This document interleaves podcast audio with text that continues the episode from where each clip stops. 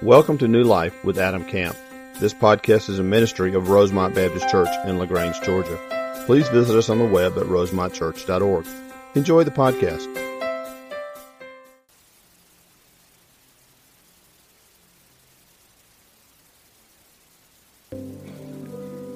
Let's pray together.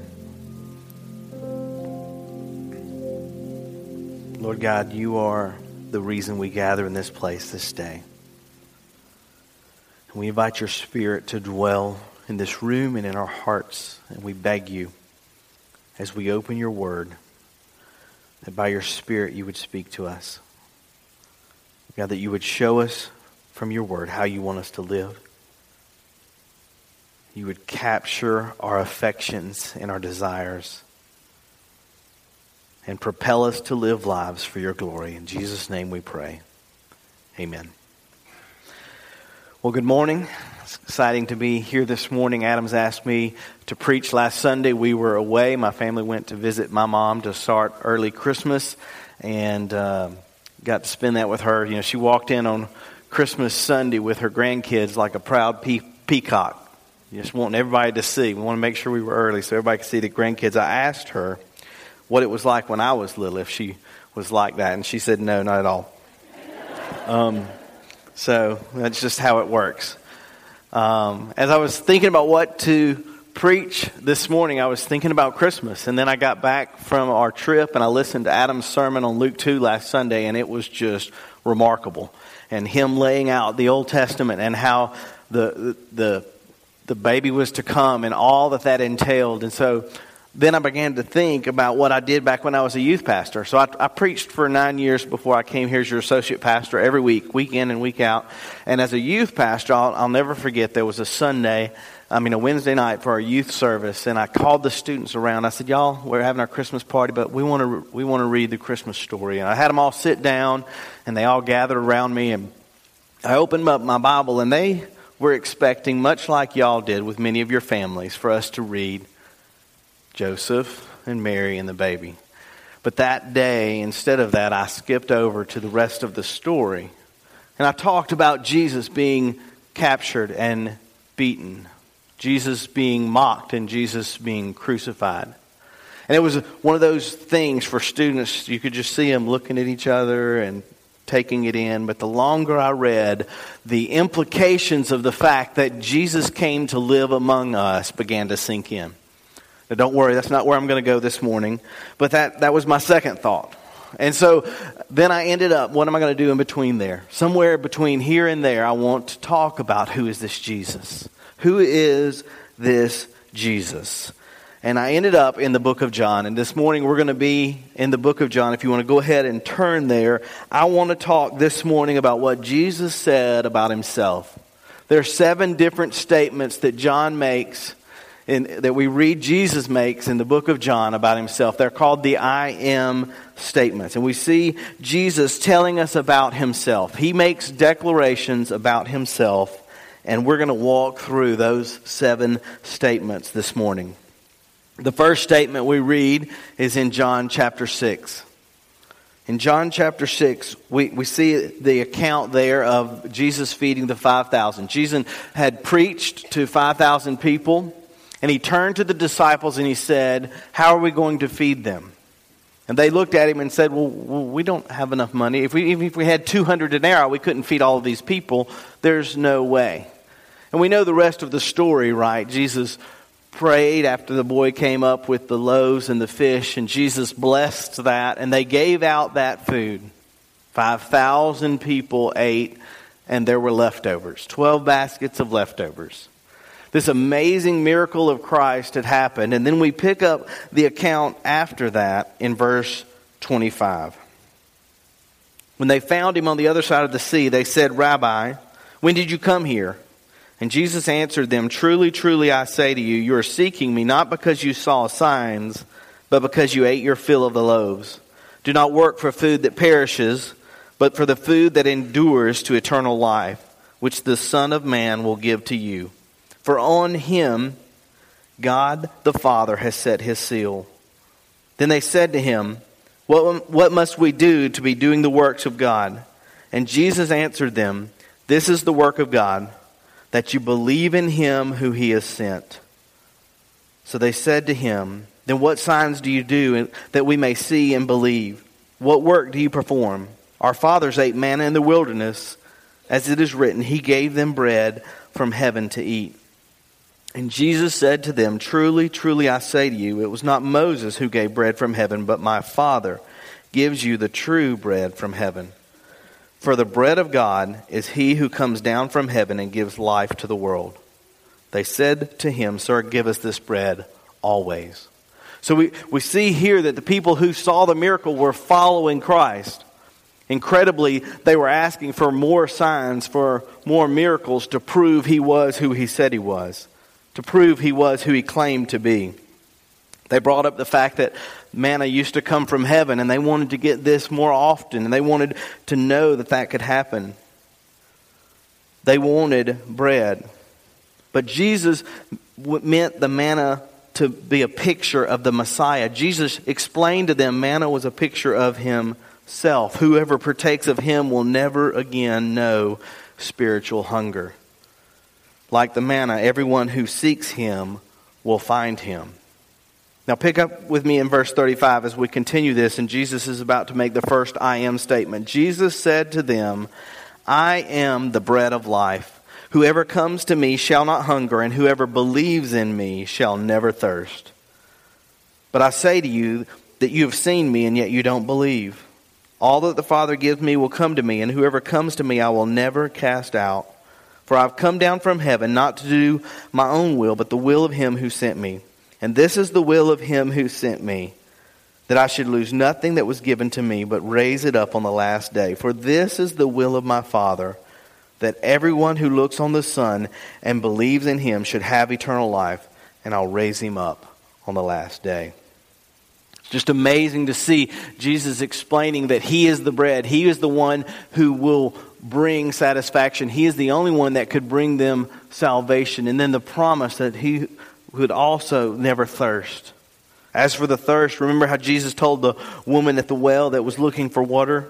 He pointed to Jacob's well and said, Everyone who drinks this water will be thirsty again. But whoever drinks the water I give will never thirst. Indeed, the water I give will be a spring of water welling up to eternal life.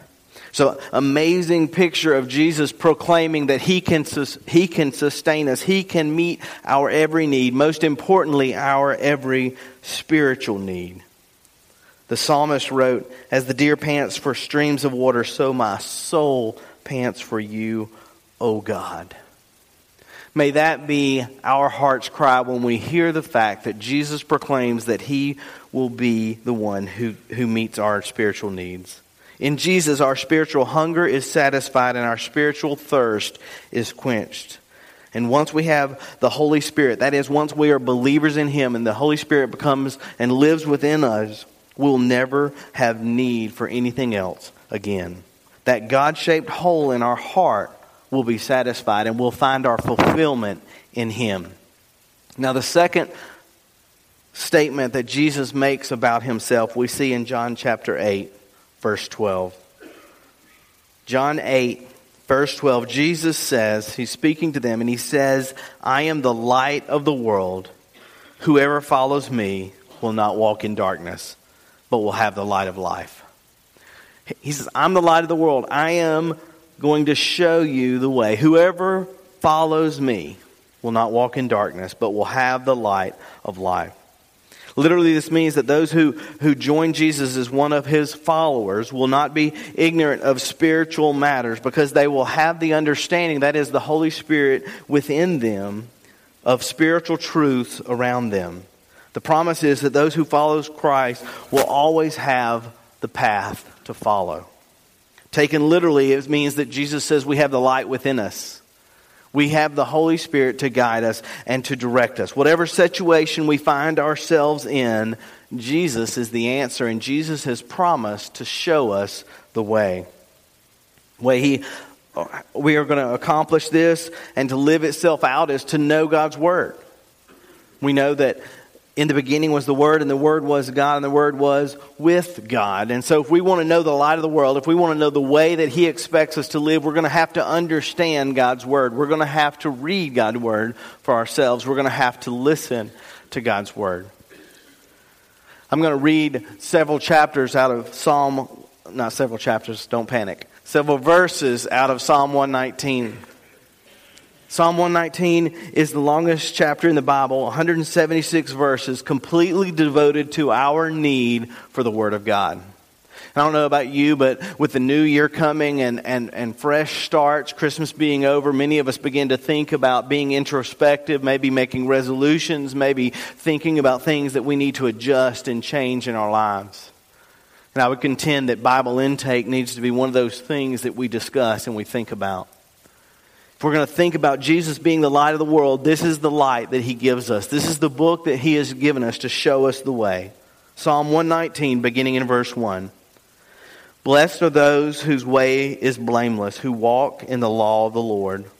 Blessed are those who keep his testimonies, who seek him with their whole heart, who also do no wrong, but walk in his ways.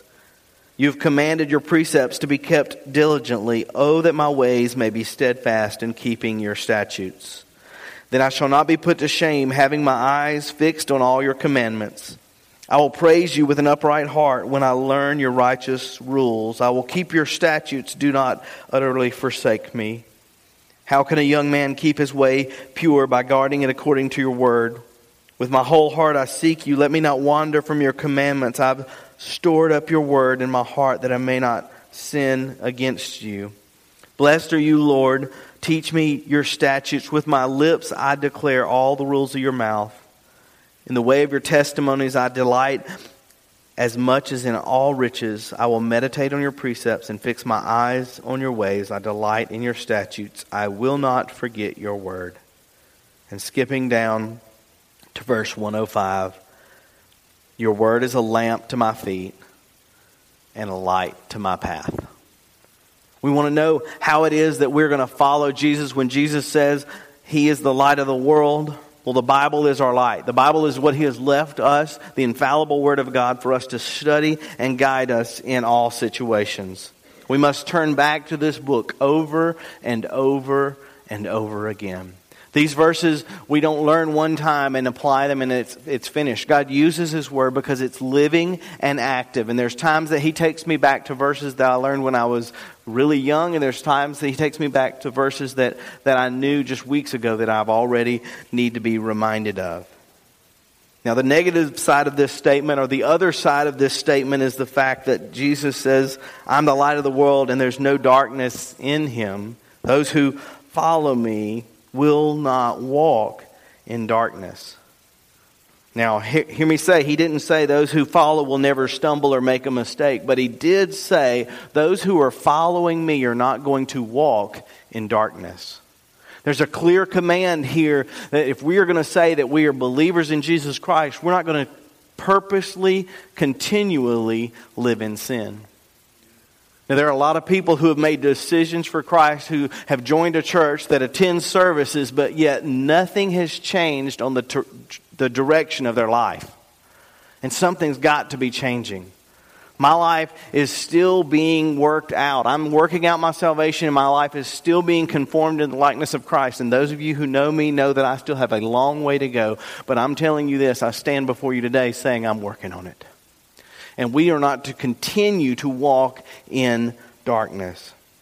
And he, he makes it very clear for us that we've got to turn away from our old life, turn away from our old self, and to, to be working out our salvation in our new self. Ephesians 4 says it this way But that, but that is not the way you learn Christ. Assuming that you heard about him, you were taught in him as the truth is in Jesus, to put off your old self, which belongs to the former matter of life and is corrupt through deceit desires, deceitful desires, and to be renewed in the spirit of your minds, and put on your new self, created in the likeness of God, in true righteousness and holiness.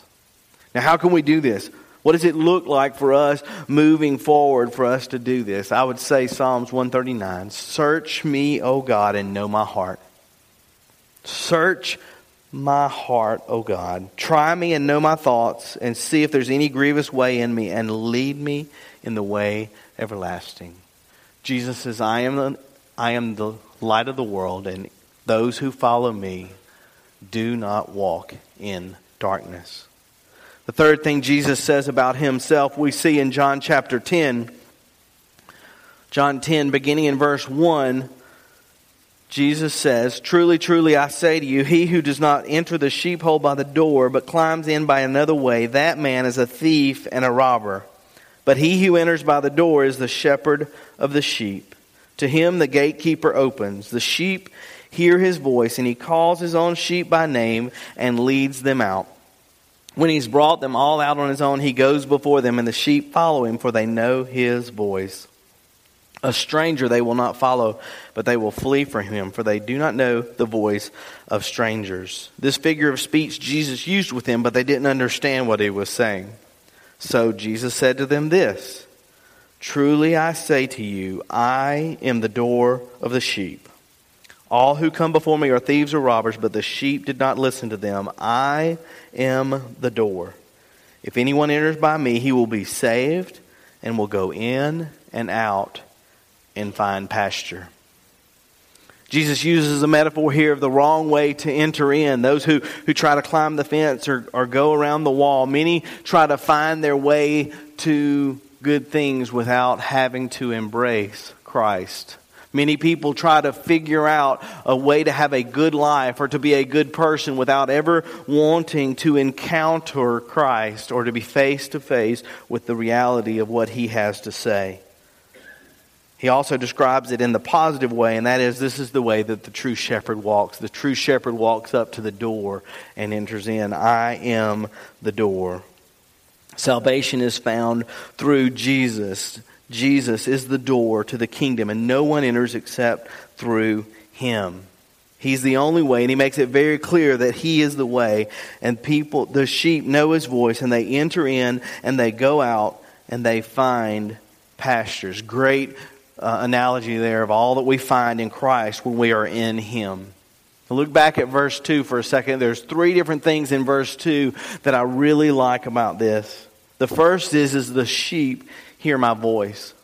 Now, I'll be honest, when I was studying this week, I kind of blew past this when I'm like, okay, yes, Jesus is the door. Jesus is the only way. The sheep hear his voice, of course. And then I just kind of paused for a second because if I was to be real honest with you, the last couple of weeks, the last couple of months have been really crazy. Christmas is going on, trying to get things handled, kids' parties, getting presents. That we didn't do this. We've got my mom, we've got her mom, we've got all of the stuff that was going on. And I sat and I thought about this. The sheep hear his voice. And I'm going to be real honest with you. There's been times that in the craziness and busyness of the season that I haven't been listening to the right voice. You hear what I'm saying? That I've kind of missed out on hearing that voice. When I was a, a youth pastor, we had uh, a, a, an event where I took all the kids out to a park and, and we, we gathered around a tennis court. And I put all the kids outside of the tennis court and I created a maze on the inside. And I told, I told the teams of kids, I said, all right, here's five of you. You got to make it through the maze. If you make it through the maze, you win. But you're going to be blindfolded. You got to listen to directions. So they're all blindfolded. They're ready to go. They're standing there and they're waiting. And I'm like, you listen to me, only me, and I will not lead you wrong. So they began to walk through the maze, but all the kids on the outside of the tennis court are doing what? Some of them were telling them the right directions, some of them were telling them wrong directions, hoping they walked into the wall.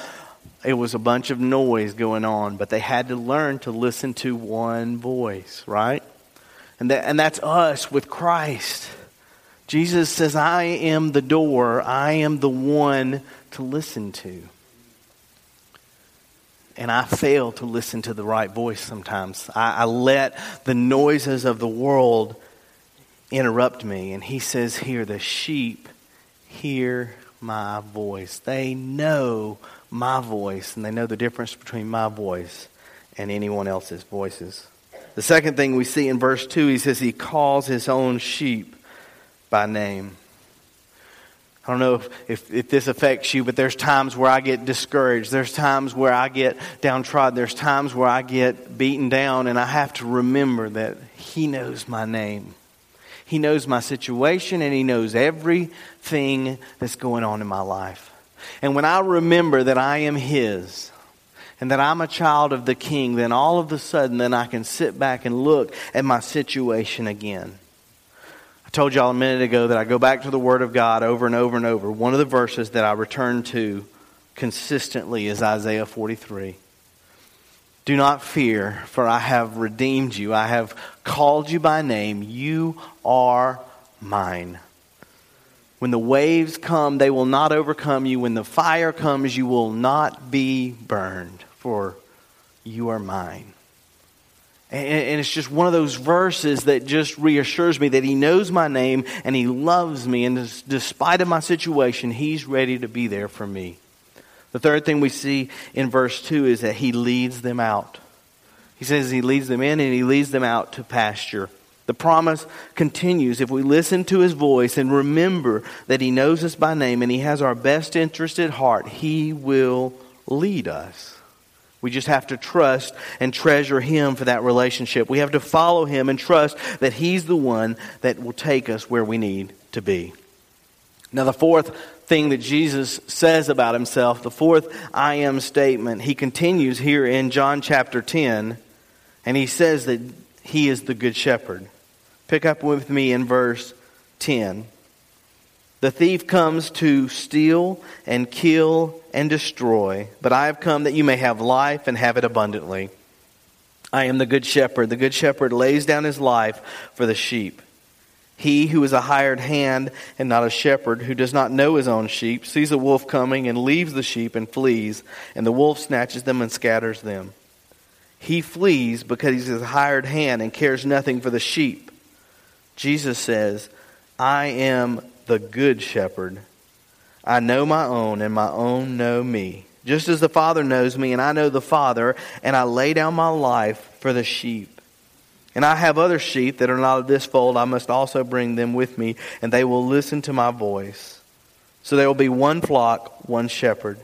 For this reason, the Father loves me, because I lay down my life and I take it up again. No one takes it from me, but I lay it down on my own accord. I have the authority to lay it down and the authority to take it up. This charge I received from my Father. Jesus says that he is the good shepherd. Now, no one expects sheep to be very responsible. No, we all know that, that sheep are not able to take care of themselves. They're vulnerable creatures, and yet that is the picture that, that the Lord uses for us. Owners hire shepherd to watch after sheep. A shepherd's job and his responsibility is their safety and well being. But most shepherds, that's just a job. And when, the, when it gets bad, when things get crazy, when things get dangerous, they walk away. But our shepherd, Jesus says, I am the good shepherd, knowingly and willingly dies to save us because there's no other way. Jesus says here, I am the good shepherd. And he, he reminds us that he lays down his life for the sheep. I know them, I know my own, and I will take care of them. I will lay down my life for them. He came to protect us, not only from outside attacks, but from the sin that dwells within us. So Jesus knew not only the situations that would come into our lives, but he knew the bigger battle that was going on in our hearts, and that was our sin problems. And he says that he will lay down his life to cover that, that as well. In verse 10, he says, The thief comes to steal and to kill and destroy, but I have come that you may have life and have it abundantly. Now, Jesus continues with his I am statements in John chapter 11. Jesus tells us more about himself in verse 17. Now, when Jesus came, he saw that Lazarus had already been in the tomb for four days. Bethany was near Jerusalem, about two miles off, and many of the Jews had come, and Martha and Mary were cons- to console Martha and Mary concerning their brother. So when Martha heard that Jesus was coming, she went and met him. But Mary remained seated at the house. Martha said to Jesus, Lord, if you had been here, my brother would not have died. But even now, I know that whatever you ask from God, God will give you. And Jesus said, Your brother will rise again. Martha said, I, I know he'll rise in the resurrection of the last day. But Jesus said, I am the resurrection and the life. Whoever believes in me, though he die, yet shall he live. And everyone who lives and believes in me shall never die. Do you believe this? And she said, Yes, Lord, I believe you are the Christ, the Son of God, who is coming into the world. We see here the story of Mary and Martha and Lazarus, and, and, and they were touched by death and grief, and many of us know what that feels like, especially during the holidays. One of the reasons I went home last weekend was it was the ninth anniversary since my dad had died, and I wanted to be there with mom on that day. And I remember nine years ago getting that phone call that dad had passed away in the night. And I spent the entire day trying to get to Alabama in order to be with my mom and to hold my mom. And I spent the entire day frustrated because I was one day late. We were going the next day to go home for Christmas. And I just wish that I had been there. And, and when I sit and read this story of Mary and Martha and Lazarus, if I had been there, there was nothing I could have done for my dad. But, but Mary and Martha knew if Christ had been there, he could have stopped this. If Christ was there, he could have stopped him from dying. And even now, they know that Christ could raise him from the dead because they had that belief and that trust in him. But we know from Scripture that Jesus had actually delayed going there on purpose, right? He, he knew what was going on and waited more days to go because he expected to have this opportunity. He wanted to make this declaration about himself and he wanted to teach them, I am the resurrection and the life. Whoever believes in me, though he die, yet shall he live. What an amazing statement and what amazing promise and what hope and comfort that you and I, as believers in Christ, can find in the fact that yes, Jesus lived and yes, he died and yes, he was re- resurrected. But one day he promises, he says he's gone to prepare a place for us and one day he's going to come back and he's going to take us to be with him forever. Brothers and sisters, this is our hope. This is, this is the hope that one day this world and all of its troubles, this world and all of its sin, this world and all of its hurt, this world and all of its sickness will pass away. But we will be with him forever, and we will live with him and reign with him and worship with him for all days to come. This is our hope as believers in, in Christ. Jesus tells us more about himself in John chapter 14. John chapter 14, Jesus proclaims, I am the way, the truth, and the life. John 14, beginning in verse 1 Let your hearts not be troubled. Believe in God, believe also in me. In my Father's house there are many rooms. If it were not so, would I have told you to go and prepare a place for you? And if I go and prepare a place for you, I will come again and take you to myself, that where I am you may be also and you may know the way where I am going. And Thomas said, Lord, we don't know where you're going. How can we know the way? And Jesus said, I am the way and the truth and the life. No one comes to the Father except through me. If you had known me, you would have known my Father also. From now on, you do know him and have seen him. And Philip said, Lord, show us the Father, and it's enough for us. And Jesus said, Have I been with you so long that you don't know me, Philip? Whoever has seen me has seen the Father. How can you say, Show us the Father? Do you not believe that I, in, I am in the Father, and the Father is in me? The words that I say to you, I do not speak on my own authority, but the Father who dwells in me does the works. Believe me that I am the Father, and the Father is in me, or else believe on account of the works themselves. There's no other way into the presence of God than by accepting the Lord's death as full payment for our sins. He says, I am the way. Not one way, not one of many ways, not one way that you can try. He says, I am the way. Salvation is found in no one else, for there's no other name under heaven in which men might be saved. Jesus is the only remedy God has provided for man's sin problem. And we have to understand that to receive eternal life and understand the truth of God's Word. Now, in our world today, there's many, many people that will tell you there's lots of ways to heaven. There are many people that tell you there are many gods. There are some people that will tell you there are no gods. But I can tell you today that there is one God. And there is one way to be right with God, and that one way is Jesus Christ. And Jesus declares that about himself I am the way, the truth, and the life. And we can stand on that and we can take comfort in that today. Now, that's a, a hard truth, but it's still truth. And if you're in this room today and you're hearing all of these things that Jesus says about himself and about our sin and about what he came to accomplish, the good news is, is the way, the truth, and the life has something to offer you. And he has promised that if you confess with your mouth and believe in your heart, you will be saved. And if you're sitting here today listening to this and you're uncertain, then today can be the day that you find a relationship with the King of Kings and Lord of Lords. But for the rest of us in this room, there, there's, there's a motivating truth behind this statement of what Jesus says. If we believe that He is the way, the truth, and the life, and He is the only way for people to be forgiven of their sins, and we understand how to find that way, and we know that we're surrounded by people who are not trusting in Him and believe many other ways, the motivating truth for us has to be to go out into the world and to build relationships, relationships of trust and conversation that can lead us to opportunities to tell the truth of the gospel so that other people can find the way. Jesus didn't declare this about himself so that we could feel good and know that we found the way and us to be content in that and to stop at that point. Jesus told us the way, the truth, and the life so that we could share that with other people. The last I am statement that we'll look at is in John chapter 15. This is, this is my favorite. John 15, beginning in verse 1, Jesus says, I am the true vine, and my Father is the vine dresser. Every branch in me that does not bear fruit, he takes away, and every branch that does bear fruit, he prunes, so that it can bear more fruit. Already you are clean because of the word that I've spoken to you. Abide in me, and I in you. As the branch cannot bear fruit by itself unless it abides in the vine, neither can you unless you abide in me. I am the vine, and you are the branches. Whoever abides in me, and I in him, it is he who bears much fruit. From apart from me, you can do nothing.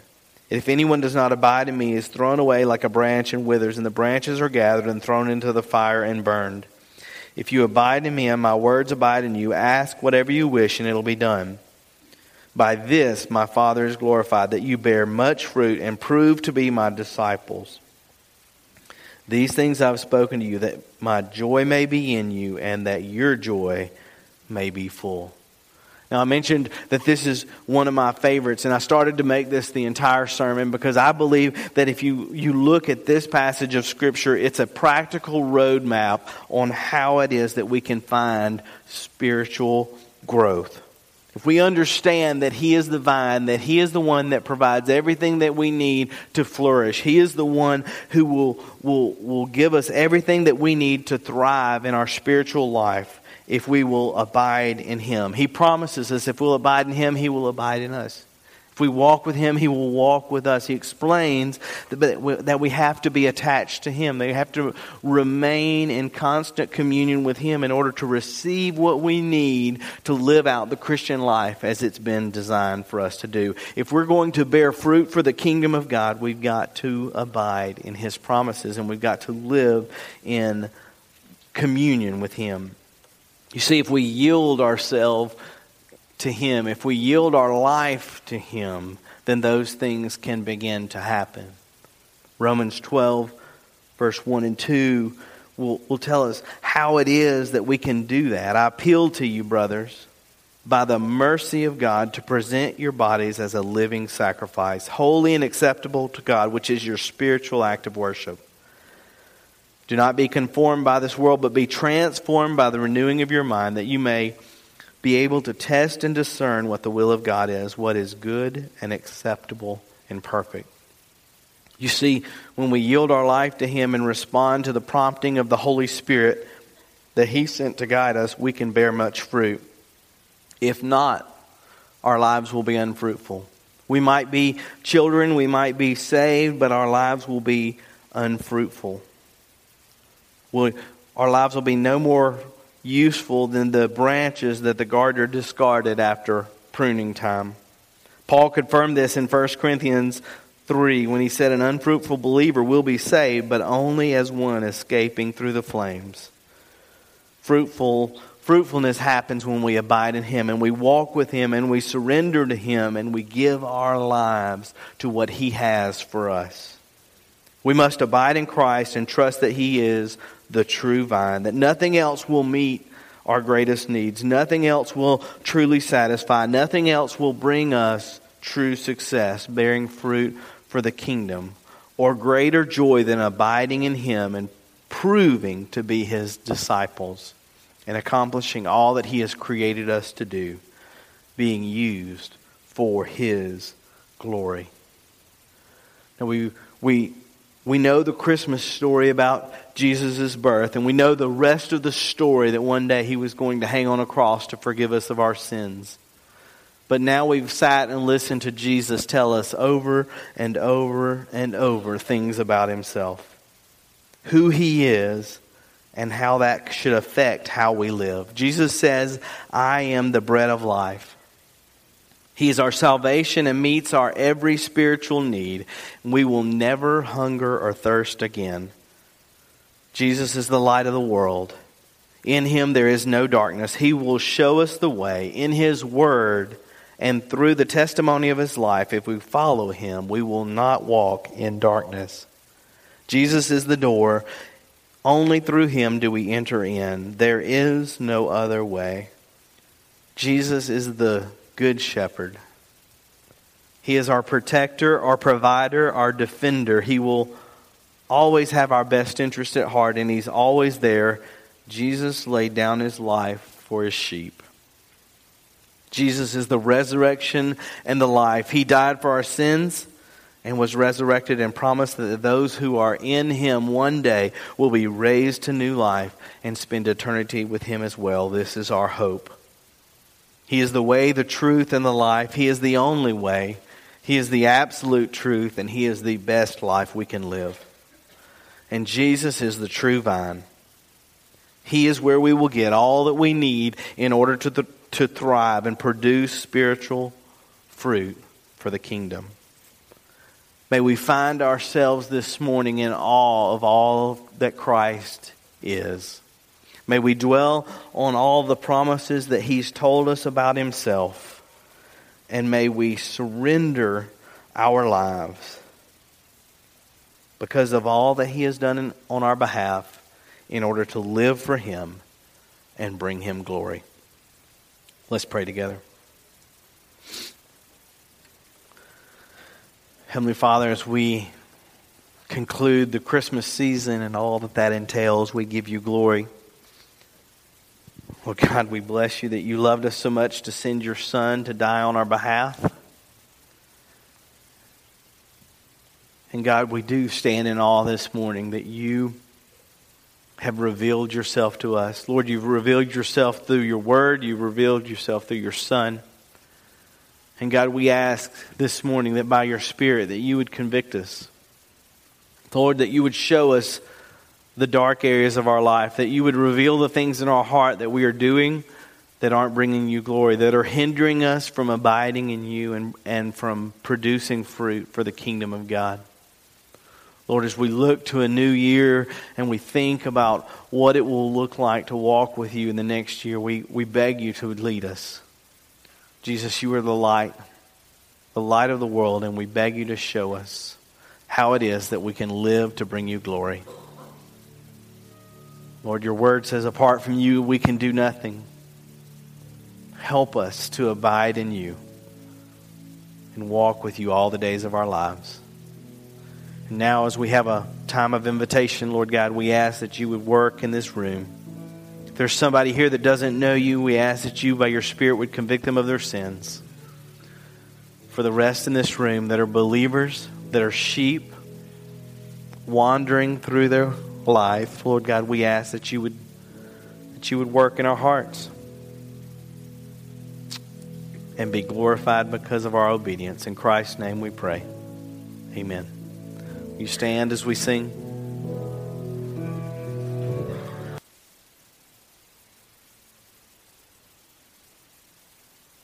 Thank you for joining today's sermon. We would love to hear how today's message blessed you. Use the contact us link on our website at rosemontchurch.org. God bless.